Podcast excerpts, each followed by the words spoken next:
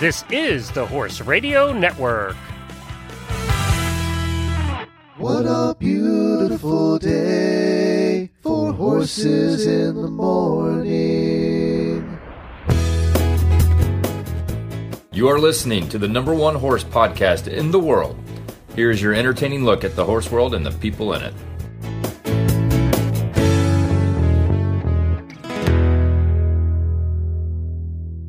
I am Emily Esterson from Covertside Magazine, the magazine of mounted fox hunting.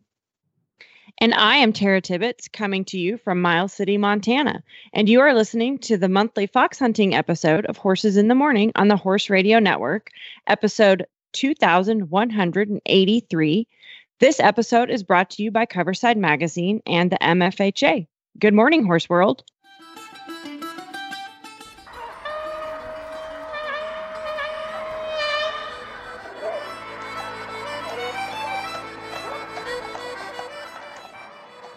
This is the monthly special episode of Fox Hunting. We come to you the third Thursday of every month. Coming up on today's show, we're going to chat with Daphne Wood from Live Oak about the art and science of breeding foxhounds and thoroughbreds in the hunt field. The humble stock tie is the term of the month, and Tara has a bucket list of awesome off season events from foxhounds around the country that you can attend. And now, what have you ladies been up to since last we spoke? Well, we had a little hunt club jumping party. That was fun. We all went out. Well, you know, we have this cross country course out here in Albuquerque that's in the public open space, which is really awesome. And since uh, since hunting season's over, we kind of used the time off to work on our other skills. So we, you know, went all out to the con- cross country course and fooled around over some little coops and some not so little coops and some other kind of jumps just to just to get our horses kind of tuned up. So that's what we've been up to. And I know Tara is on a big old road trip. So I want to hear about that. Yes, um, Simon and I arrived in Miles City, Montana yesterday afternoon. Um, we are here for about 12 days and we'll be fox hunting a couple days and we will be uh, i think we're going to do some trail rides and then the crowning achievement of our week is going to be and we'll see how this actually works out we're going to be riding in the parade Oh, with wow. a bunch of with a bunch of fox hunters and hounds and it's a very western weekend event and so we will be a very not western and i'm pretty excited about the whole event So what parade? Is it like the Memorial Day parade or So the third weekend in May in Miles City, Montana, for the entirety of my lifetime and for many years previous, is the bucking horse sale.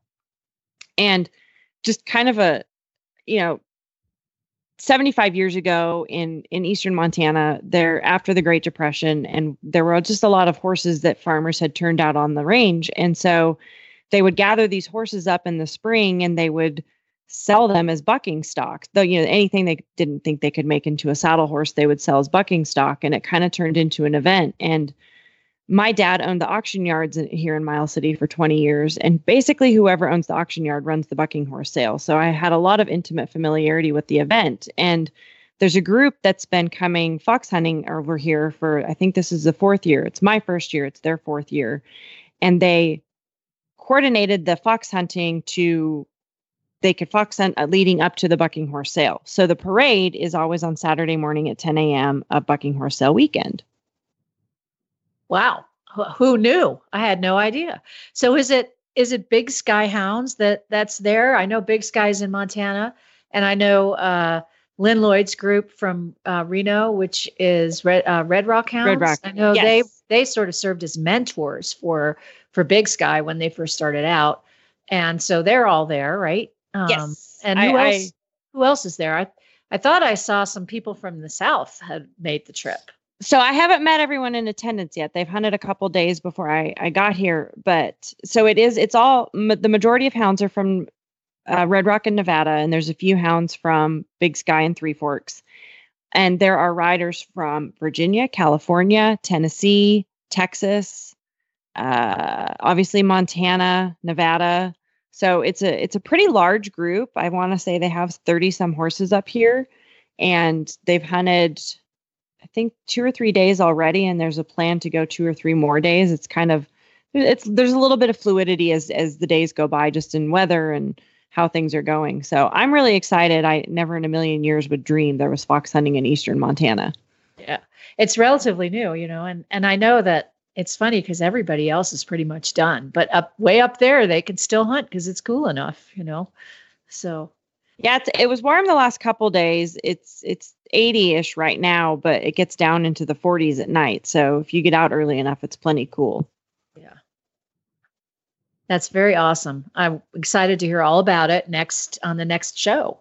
Yes. So yes. take notes and report back. I will take the notes and lots of photos. Yeah.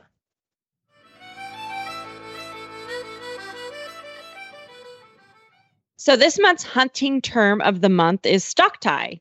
And I think stock tie is a term that's familiar to a lot of folks in different um, types of riding. But for fox hunting, the stock tie is a very useful part of the fox hunter's kit. It can be used as a bandage, a sling, a tourniquet, and on the definition um, website that I found as a headlight reflector when hung behind at night. So I, I'm guessing that means you have some type of flashlight of some sort that you use your stock tie to tie it to something. And I, I'm pretty sure I've done that with zip ties in some form or fashion, but I think Emily's got some good stock tie stories. Yeah, my favorite is uh, the um, day that we had somebody out hunting with us. oh, excuse me. Sorry, guys. We had somebody out hunting with us, and uh, she came off, and we, we were pretty close to home, but um, but we we still had a little ways to go, and it was very clear to everybody that that wrist was broken. It was like, oh yeah, that is not supposed to be in that angle. Like, and so the woman who was hurt, Trace, her name was, um, was there, and she, you know she was okay. And we have another woman who hunts with us who is a trained first responder um, in backwoods and wilderness first aid. So she came along with, and she just took control and she said, okay, everybody take off your stock ties and hand me your whips.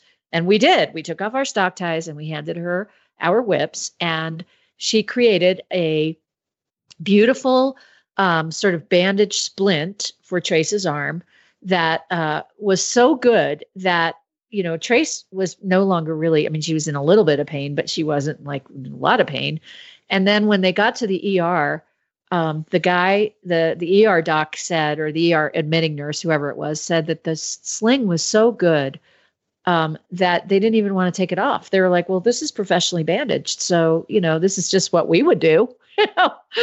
so anyhow, that's the great the great stock tie story, it was uh, there were three or four of us who donated our stock ties and um, our whips, and she used the whips to stabilize the arm, um, the upper arm and the lower arm, and then she wrapped the ties around the wrists so they weren't too binding, but they were supportive. And then she put a used one of the ties as a sling so that she could hold her arm up next to her chest. It was really amazing. Um, so everyone says that you can really use stock ties for things like bandages and tourniquets, and you actually can. And it's a really good reason to not get a pre-tied stock tie because you never know when you might be alone in the field and you need a tie an actual long piece of fabric. So that's uh that's my my story about stock ties. I think that's a perfect example. And I just I'm a little bit judgy McJudgerson, but I just generally prefer a normal stock tie, not the one with the hole in it. So I think that's delightful. Yep. There you go. So speaking of Emily, what's coming up in the next cover side episode issue? Uh, well, our upcoming issue is we just sent it to the mail house just a day or two ago, and it is all about art. We have great, uh, beautiful art, including um, a really fun piece from the National Sporting Library about a woman, an 18th century or 19th century um, woman fox hunter who was also a cartoonist. And so these cartoons, they're kind of cartoons. They're not like what we think of as cartoons, but they're very cheeky. And so we published a bunch of them. And we also wrote her story in there, which is um, really interesting because, you know, in the 19th century, riding fox hunting was not really a woman's sport. And so, you know, she was a bit of a pioneer in a lot of ways. Like, one, she was a cartoonist, and two, she was a fox hunter. And three, she was a cartoonist who cartooned about fox hunting. So, um, so I really love that little piece. And we also have a nice little write up about Live Oak Abel, who is um, Daphne's hound that she talks about in the show today. And we have a profile. Um, and what else do we have? Oh, it's all pa- it's packed full of interesting things. We have a piece about the um, Blue Mountain Pony Club that won the Live Oak Challenge. And we have a nice piece about a review of a book about a guy named Tristan Voorspuy, who was a very um, famous safari guide. And a lot of fox hunters go on safaris. Um, I'm not, sh- yeah, I'm not sure why and what the connection is, but we have, I am always getting stories about fo- groups of fox hunters who go on safaris. And this guy, Tristan Voorspuy, was a famous, kind of a famous fox hunting safari guide. Uh, a lot of fox hunters went on safari with him. And um, he was actually murdered. And so somebody wrote a book about him, and it, the book just came out. So we have a little review of it. Um, and it's a super interesting story. So that sounds exciting. Yeah, very exciting. So lots of good stuff. Netflix original film coming soon. well, it looks like we've got our guest on the line. Let's welcome her to the show. So we're here today with Daphne Wood from Live Oak Hounds, which is in Monticello, Florida. Did I get that right, Daphne? That's it. Yeah. And we wanted to chat with you a little bit about, even though this is horses in the morning, we want to talk about hounds and hound shows and, you know, judging hound shows because it is, after all, hound show season right now. And um, I'm getting ready to pack my bags and go to Virginia in a few days. So, um, so I wanted to to just talk to you about that. And so tell us first. I know that one of your hounds just won a big hound show. So tell us about that. Um, and tell us about Live Oak Abel, a little bit about him and his breeding and um, and why he won. Well, I'm really glad you asked me about him because um, my husband and I have had this private pack of hounds for 46 years. How did I get so old so fast? And I would say that really Live Oak Abel 16 um, and the number 16 is the year that he was entered, which means that he was born in 2015, is probably the culmination of the finest of what we have produced over 46 seasons. Now, you're going to say, why do you say that? So, the reason I say that is in hounds as well as in horses, uh, the tail male um, and tail female are very, very important. And um, Live Oak Abel is not only an absolutely gorgeous hound and moves beautifully, but he is tail male to a hound called Blencathra Glider 76.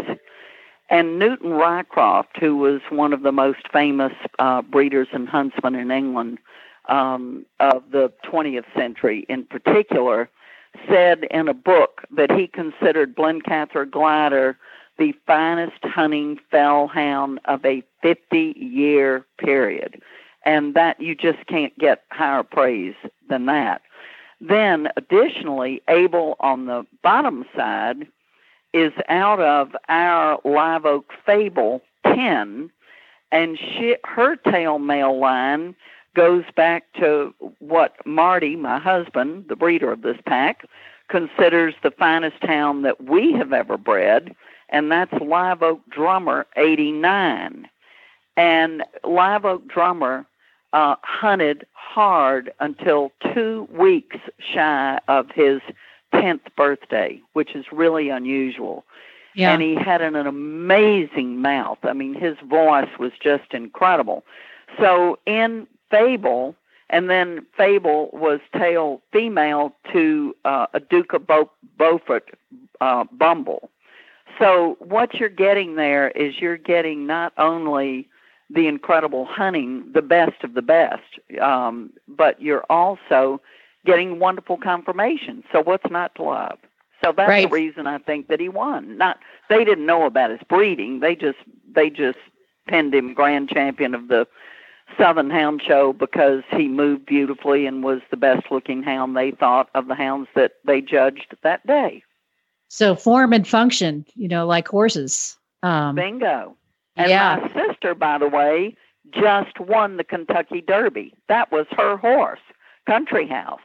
Oh wow. Speaking of horses, had I to throw saw- that in since this is a horse a discussion. I mean, I see this conversation going off the rails. That's really exciting. Congratulations. okay. Yeah. So um so I you did send me that picture, which is really really cool, and um and I was like, wow, I had no idea that that you had that racing background. So um explain to me real explain to our listeners really um, what tail male and tail female means because m- a lot of them don't know about about breeding in that level of detail. So if you could just Well, Just- if you look at a pedigree, Mhm. um, you obviously have the sire and the dam, and then you have four grandparents, and then you have eight grandparents, and exponentially on back. The tail male is if you take your finger and run it all the way up the top line of the pedigree. And the tail female is if you take your finger on live oak Abel and follow that pedigree all the way across the bottom. Um, uh, That's the simplest way that I know to explain it. That was great. That was absolutely perfect. Um, so, Daphne, I know you do a lot of judging as well. What do you look for when you're in the ring? You know, my number one thing, and in fact, when I was president of MFHA, I even wrote an article for Covertside about it. If I see a hound come in the ring and they don't have a good shoulder, I just can't get over it. I mean, what I really look for is quality and and then balance. So, because sometimes you'll get a really nice front end, and then the back end has a very straight hind leg or falls off behind, uh, for lack of a better description. Um, but I think quality is, to me, the most balance and quality are my two things that I I I really go to pieces if they don't have. I think when you get down to the length of the ear, or the shape of the head, or the or even the foot to a degree. Um, I mean, there are a lot of different types of feet that wear very well. I mean, um, some people say if the toes are a little splayed. Now, if you have a really nice hound and they're both equal, and one has a good foot and the toes aren't splayed and the other does, then you have a way to separate first and second or third and fourth. But I really think it's like looking at a horse. You know quality when you see it. You know, it just kind of oozes um, elegance and, and grace. Yeah, that that is true. You know, when you judge a horse show, I mean, the horses all come in the ring, and there's one that you say, "Oh, look at that," you know, and and that's that's often the one that ends up being pinned in the class because it just has presence, and uh, and so I'm assuming it's kind of the same thing when you're judging a hound show. I have often said, and Marty and I have together because he's judged a ton too. It is really important when you first walk in the ring to be paying attention because that first impression is. I will even make a note of a number. You know, uh, if I if I go, wow, you know, I really like that one.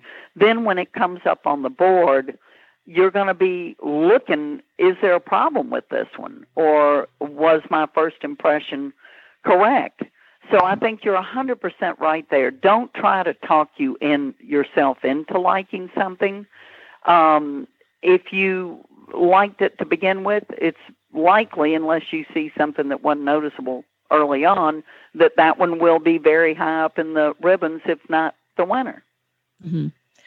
So uh, the live oak pack are they mostly uh, what what are they? American, English, crossbred? Um, what's- we we really at the moment don't have any pure American hounds, and we don't have any pure um, um, hounds. Mhm. Uh, we do outcross periodically to that uh, for the reason that you know everybody talks about, and that is that I do think that Penn Marydels and American Hounds have a slightly um, better tendency to have a good voice. But what we really, really like is a strongly um, English crossbred. And I'm looking at our card from this year, and we um, we kept 55 couple of hounds, which is 110, and of that, 28 and a half couple um, were crossbred, and 25 and a half couple were English. So, um, but even our crossbreds are strongly um, English, and and we just we like the look of them, um, and we like the biddability of them.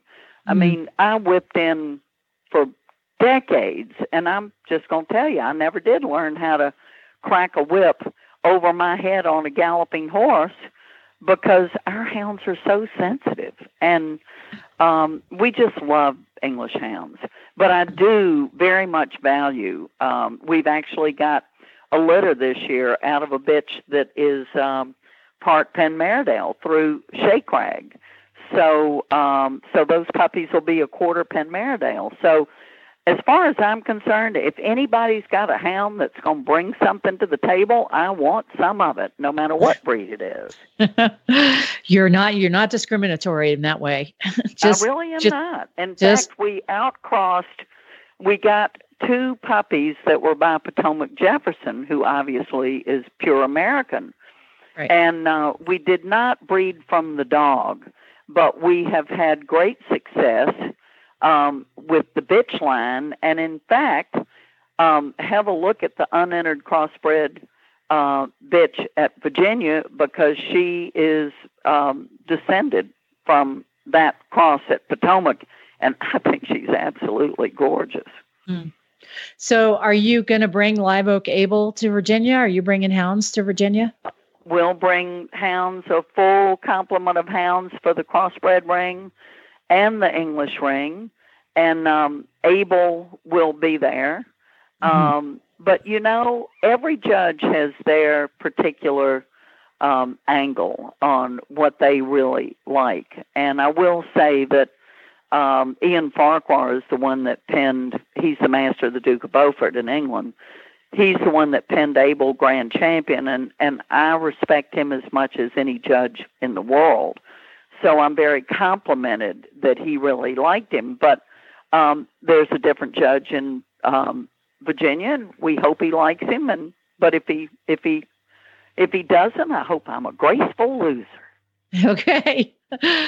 So tell us, uh, since this is a horsey audience, tell us about the connection between hound shows and the fox hunting community. Because to me, it was something I didn't really understand until I actually started going to hound shows. And you've been going for many, many years. So, um, so talk about that. You know, a little bit about the community. Now you said the connection between hound shows and the fox hunting community. Did you mean the horse community? yeah, the horse fox- community. The horse yeah, community. yeah. Well, I think one of the most exciting things um, is the the horse. I mean, there's so many horses that can be repurposed. Race horses that can be repurposed. We've got 19 ex race horses in our stable at the moment, and I just think that um, where horse showing is wonderful and eventing is terrific and open jumping, all of that is great. But goodness gracious, it's an expensive sport to go in and win at the top. I think that any level of rider can enjoy fox hunting. I really do. Whether they go first, second, or third flight, um, I think that anyone that loves horses ought to give it a, a try. And actually, I'm I'm really pleased. For instance, this U.S. Pony Club um, thing that we've gotten on going that trying to encourage children to um, hunt more and to give it a try. I think that it's um, it's just so much fun. I just don't know how anybody can resist it. I, I say I'm addicted. Truly, I am addicted to fox hunting.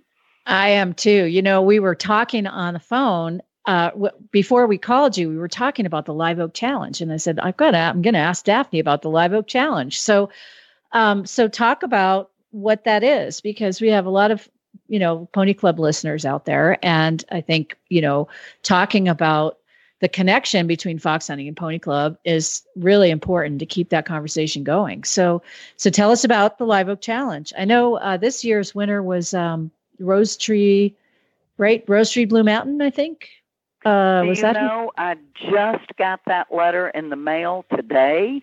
yeah And if I had, I should have just had it here next to me. I could run in the other room and get it. Um, but I think the main point is not so much who won as to the purpose of the thing. And we've been doing this for some many years now. And we give a $10,000 donation to the U.S. Pony Club. They do not take one nickel of administration out of that, which is so to their credit. And it's designed for the uh, Pony Club that has the highest percentage of children that go hunting for the first time. And they have to go three times and they have to get a certificate signed by the master.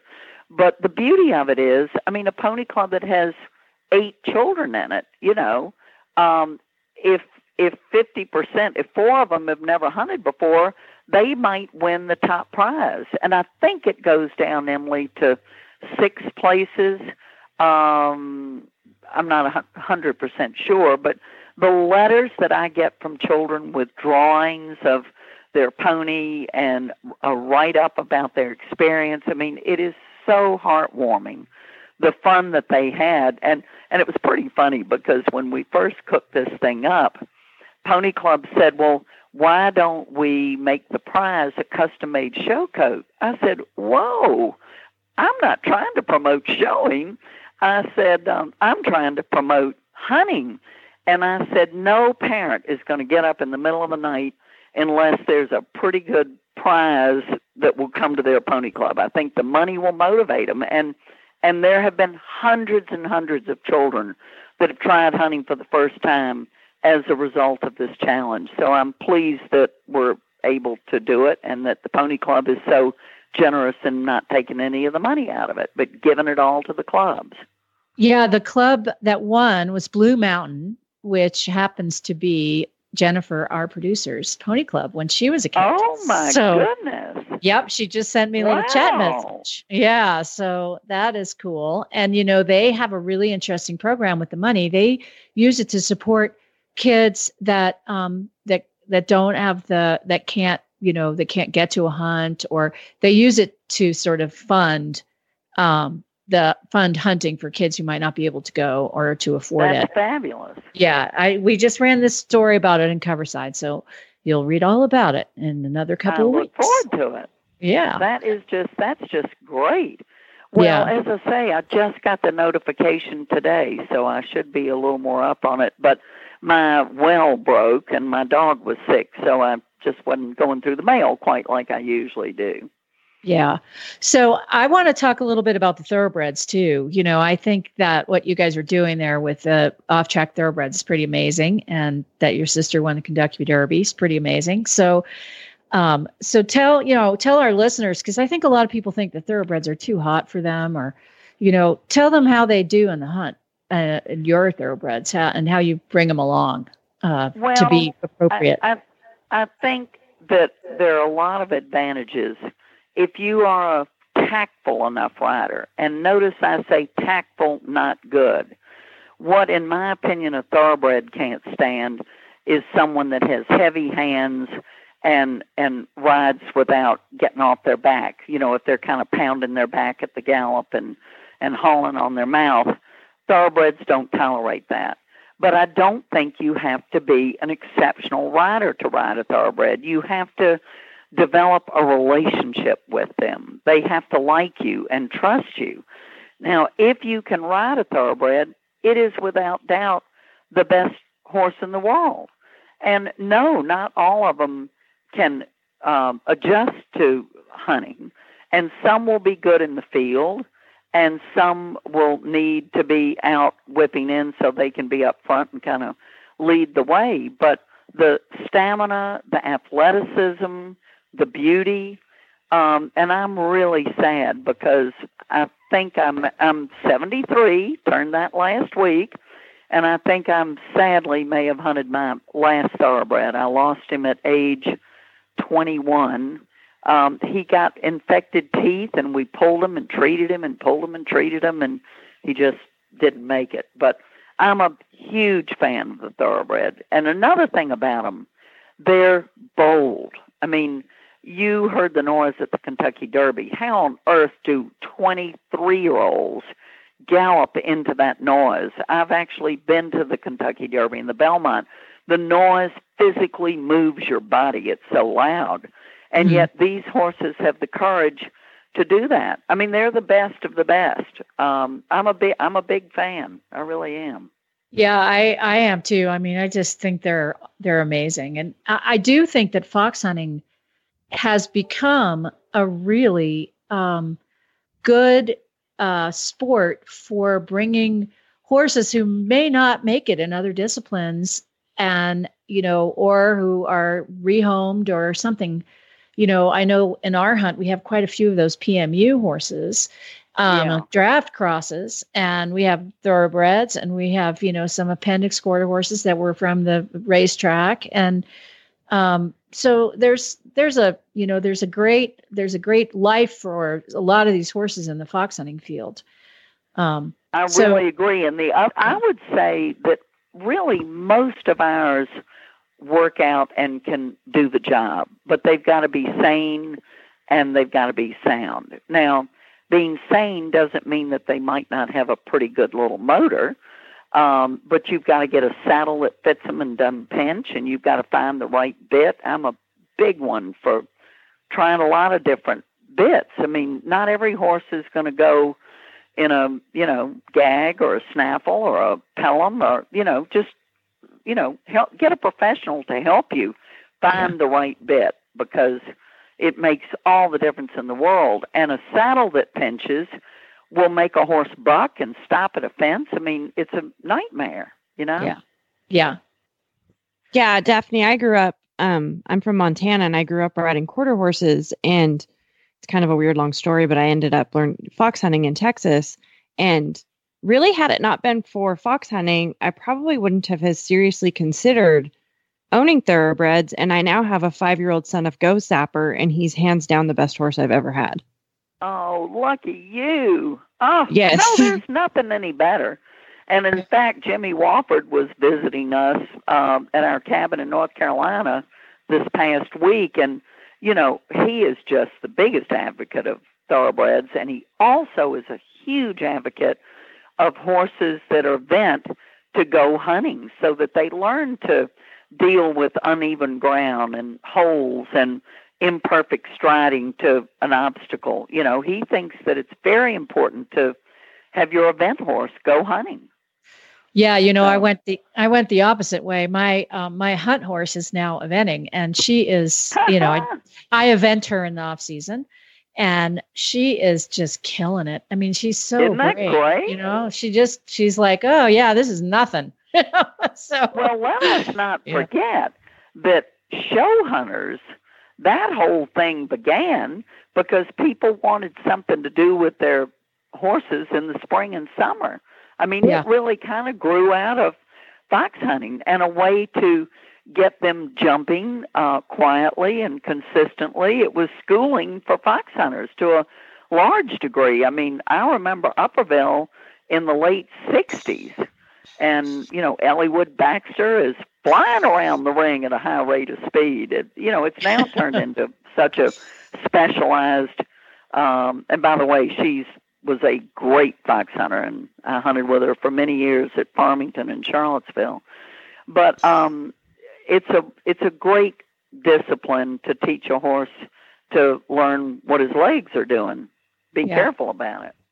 Yeah, I mean George Morris is, you know, the number one original advocate, and you know Denny Emerson just had a had a little column on Facebook about, you know, taking your horses hunting in the fox hunting community and why it's important to get your horse out there, and eh, yeah, there, it's just it is part of our culture. So, But do yourself a favor. Start in cub hunting. Start in the warm weather. They call it autumn hunting now. I misspoke.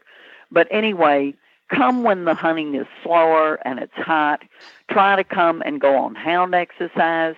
Don't just turn up with your horse, thoroughbred or not, in January and February, the shank of the season when the foxes are running straighter and longer and faster. You know, give your horse a chance and start him slowly and then you'll have one that'll I had a I had a thoroughbred that I hunted 19 seasons.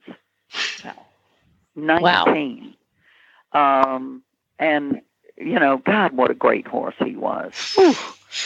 Um, but if you take care of them, that's I want to quote Jimmy Wofford again. His father was a cavalry officer and rode in the Olympics, and he said, "You can either use a horse at the beginning of their life or at the end of their life, but you can't use them hard when they're too young and expect to continue to use them when they're older."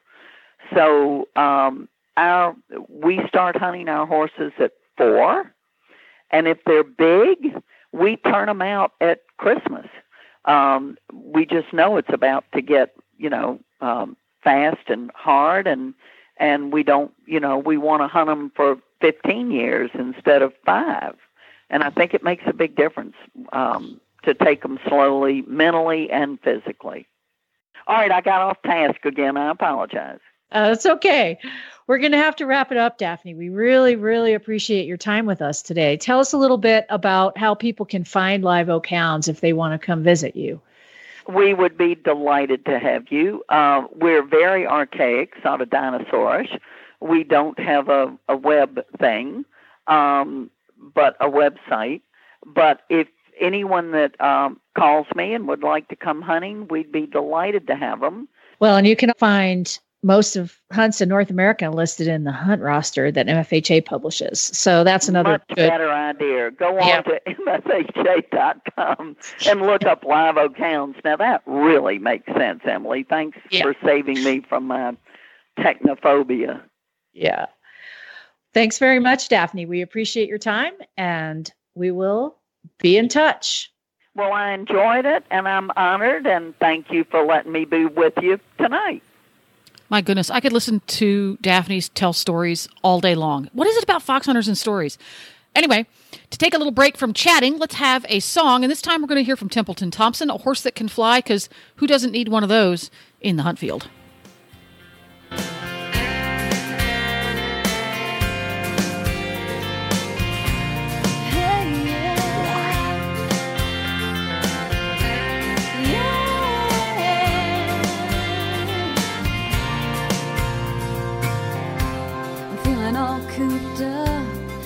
Feeling all caged in.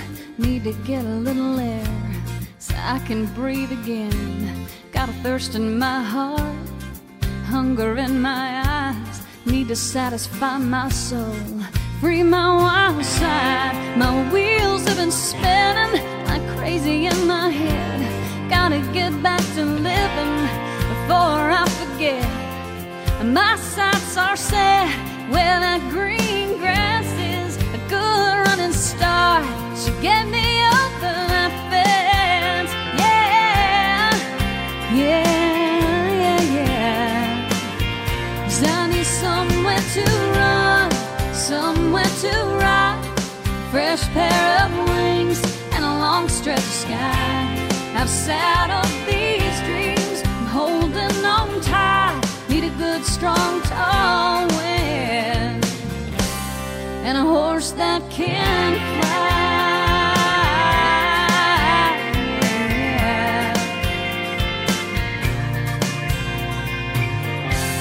Got a load on my back and a lot on my mind. Yeah, the weight of this world really gets me sometimes. There's a freedom inside me I've been missing so much. Gonna kick the gates wide open and live a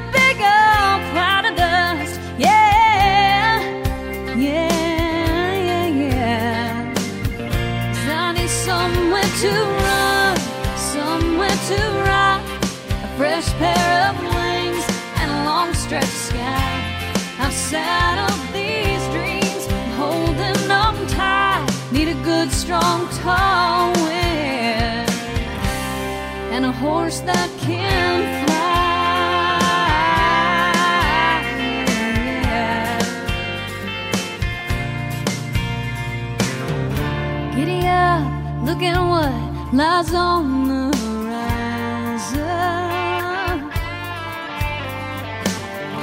Second star to the left, then straight on till morning.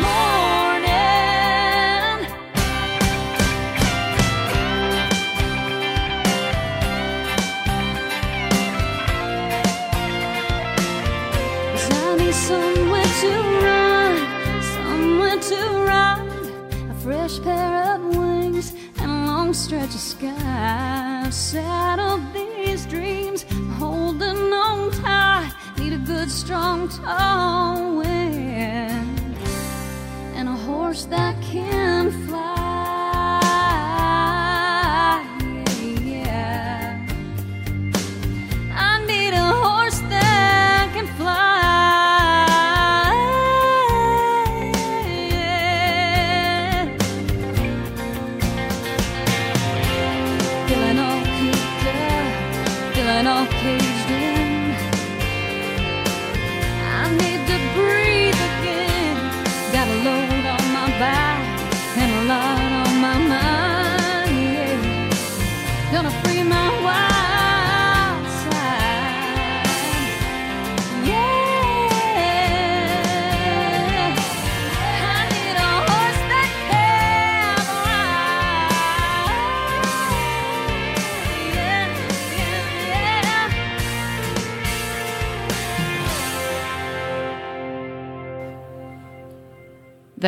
was Templeton Thompson. You can find all of her music and upcoming tour dates at templetonthompson.com. Her music is also available on CD, Baby, iTunes, etc. Now, believe it is time for upcoming events in the off season. Go for it, Tara. So, in the interest of the summer season coming up, and, and no one's really actually fox hunting, we wanted to share some fun hunt events that were happening around hunts around the United States. So, I got some updates um, this week, and I'm going to share those with you. So, first, a fun event is the Bull Run Hunts Show Your Bling Trail Ride. So, this is an event that it's actually coming up this weekend, May 18th. You can find information at www.bullrunhuntclub.com. But the long and short of it is whoever has the most bling gets an award. So they're doing a trail ride, and everyone goes on the trail ride and wears their bling, and they have voters. And at the end of the trail ride, they have a barbecue, and they will award the horse and rider showing off the most bling. I think this sounds so fun. We also have the Middlebrook Hounds Hunt Club. They're having a Hunter Pace series. So the third weekend of every month through September, you can attend their Hunter Paces, and it looks like they're giving some end of the series awards. And you can find Middlebrook Hounds Hunt Club just by searching for them by their name on Facebook. And then last but certainly not least, we'll probably have more of these also in the in the coming summer episodes, but the Glenmore Hunt is having a murder mystery ride, and you can find Glenmore Hunt on Facebook. And I don't want to spoil it all, but they have suspects who might be the huntsman, the kennelman, the master of foxhounds, a whipper in, hunt harpy, thruster, hilltopper, wheel whip. They have different suspect weapons. Yes, they have a hunt whip, the hound couples, which sounds really brutal, lead rope, stock pin, as we talked previously about the stock tie, poisoned, yes, poisoned flask, a hound collar, wire cutters, or a boot jack. Oh, So, so these are all the things that could be the murder weapons. the weapons, yes. It oh. sounds kind of very Monopoly, or not Monopoly, but Clue. It's very Clue. Clue esque. Yes. Yes. Yeah. And then they give you some different hunt fixtures of their hunt that could be the location of the murder. Oh so, that sounds so fun. yes. And that, the date of that event, let me scroll up and is June 9th. So, and that's in Virginia. So, if anyone's around that area, I think um, I might put that on my calendar and try to go to something like that next year. That sounds really fun. So, those are the upcoming hunt events around the US. If you're a member of a hunt and you guys have any fun events, find me on Facebook. We'll give you my info at the end and you can find it in our show notes. And we would love to mention it. These are such a great way to go out and about and get to know your equestrian community locally or regionally if you're one for tra- prone to traveling because they're usually very inexpensive compared to other things that you go to in the summertime. It's a lot less expensive than going to even a C rated show, for example. And yet you get great op- riding opportunities and fun filled, friendly competition. So, great way to get out there and uh, enjoy the community at large in the summertime. I think it's a good way for non hunt people who are afraid about it to just go do something fun and get the intro. Yeah. So there you go. Just find Tara Tibbets online on Facebook, and you can friend her and follow her, and she can keep you up to date if you didn't get a chance to memorize these or write them down. Uh, and ladies, I think it's about time to wrap this puppy up. You can find Covertside online at ecovertside.net or the digital edition at issuu.com backslash ecoverside. Tara can be found on Facebook. Just search for Tara Tibbets. You can follow Horses in the Morning on Facebook. Just search for Horses in the Morning. You can have all of the Horse Radio Network shows with you wherever you go with our free app for iPhone and Android. Just go to your app store and search Horse Radio Network. And if you missed the live show, you can still listen to the recorded version on our website, our affiliate websites, or any podcast player. You never have to miss an episode. Many thanks to our sponsors, Covertside and the Masters of Foxhounds Association. Good night. Good night.